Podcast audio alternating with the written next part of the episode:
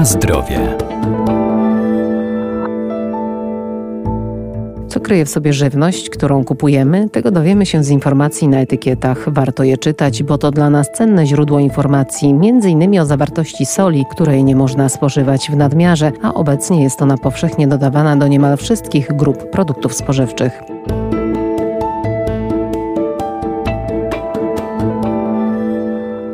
Na rynku mamy ogromny wybór artykułów spożywczych i gotowych dań, do których dodawana jest właśnie sól. Dlatego, by nie przekraczać zalecanych dawek do spożycia, warto porównywać jej zawartość w poszczególnych produktach, w tym w gotowych mieszankach warzywnych czy w tak popularnych wyrobach garmażeryjnych. Macie Państwo ogromną ilość tzw. Tak novelty food, czy żywności półgotowej, czy wręcz gotowej, gdzie po prostu te produkty wymagają tylko na przykład odgrzania. To one są już po prostu posolone. Doktor habilitowany Zbigniew Marzec, Uniwersytet Medyczny w Lublinie. Także sól mamy na co. Jeśli Państwo macie wiele wędlin, no niestety wędlina nieposolona ma smak taki sobie powiedzmy, szczerze, więc byłoby tylko mile ze strony producentów, gdyby nie przesalali wędlin istnieje pewna optymalna granica, ale często spotyka się, że wędliny są aż zbyt słone. To maskuje wszystkie inne smaki. Także we wszystkich gotowych zupkach, sosach, tam po prostu występuje sól. I tutaj mi się jedna rzecz nasunęła. Jeśli Państwo kupujecie produkty,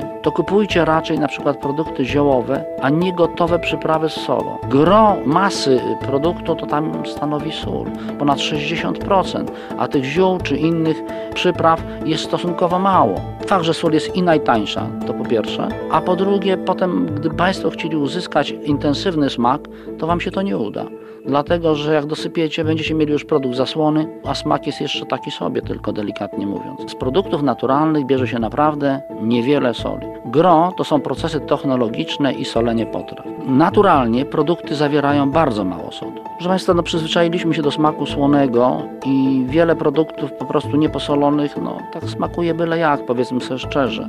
Czasami nawet nie przypuszczamy, że w produkcie jest sól. Chodzi tu na przykład o spożywany codziennie chleb. No, daje się niewielką ilość. Klasycznym przykładem jest czekolada. Sól podkreśla, ma zdolność podkreślania smaku, wzmacniania go.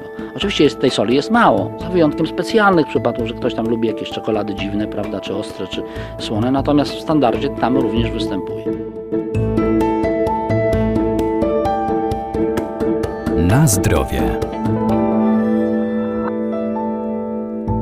Nadmiar soli szkodzi, ale jest ona jednak niezbędna do prawidłowego funkcjonowania organizmu człowieka. Sól jest absolutnie nam potrzebna do funkcjonowania prawidłowego e, naszego organizmu, do równowagi elektrolitów, do kontroli gospodarki wodnej, do skurczu mięśni, różnych narządów ich właściwej pracy, do odpowiedniego pH w żołądku. Z soli tam mamy jony chlorkowych, kwas solny się tworzy, ona musi być. Pytanie jest nie czy, tylko ile. I problem polega na tym, że zwłaszcza osoby, które mają skłonności, czy już mają nadciśnienie, to ilość soli powinny zdecydowanie ograniczać.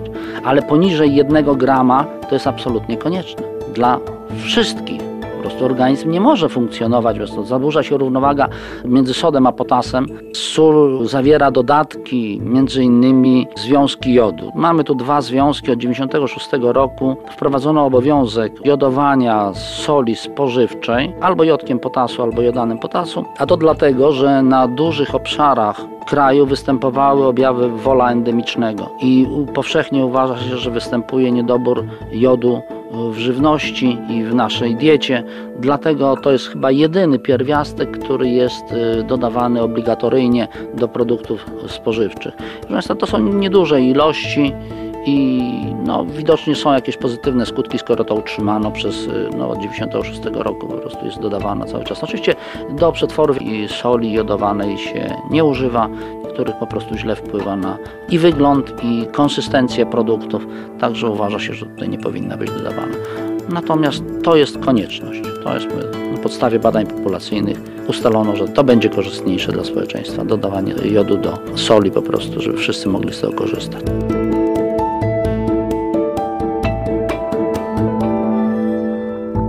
Na rynku dostępne są różne rodzaje soli. Najdroższa to sól himalajska, która uchodzi za najczystszą i najzdrowszą, ale niezależnie od rodzaju należy kontrolować jej spożywanie. Zalecana całkowita dzienna porcja soli ze wszystkich źródeł nie może przekraczać 5 gramów.